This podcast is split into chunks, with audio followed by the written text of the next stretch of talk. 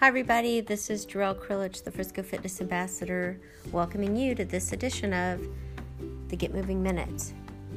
Hey, everybody. I just wanted to check in. I hope you're still feeling inspired. We're on to our second week of this wonderful new year, and we're probably coming into a time where we're needing just a little bit more motivation to continue with our New Year's resolutions.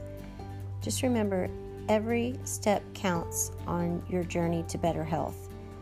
Don't let something like the scale be your only measure. And in fact, I challenge you if you are trying to lose weight this year, like so many other people have some sort of fitness, health, or weight loss goal, which is very popular for New Year's resolutions, if stepping on the scale every day gives you some sort of negative feedback, I would recommend that you just don't do it.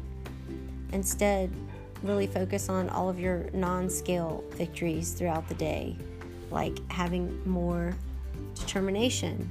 If you know you're not overeating as much, you know you have more persistence, you have greater focus, you've been drinking more water, you know you've been eating more vegetables, you know you've been cutting down on fat, you know you've been cutting down on sugar, you know you've been moving more and you've been trying to be more positive. So focus on the successes that you have each and every day. And if jumping on the scale every day or once a week makes you feel bad about yourself, I would recommend you not do it. And remember, the number isn't always telling you everything that's going on. So if you're making these positive changes, you know you're doing something good.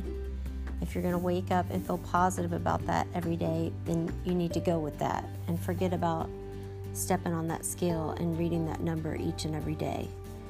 I know this is a hard one for most of us, but it's a tip that I'm hoping will help you to continue to be focused and motivate you to continue on this journey because anytime you're getting negative feedback or doing something that makes you feel negative, it's going to affect your motivation to continue. So that's it for me today. I hope that you found this helpful. This is Jarrell Krillich, the Frisco Fitness Ambassador, signing off, reminding you to get up, get out, and get moving each and every day.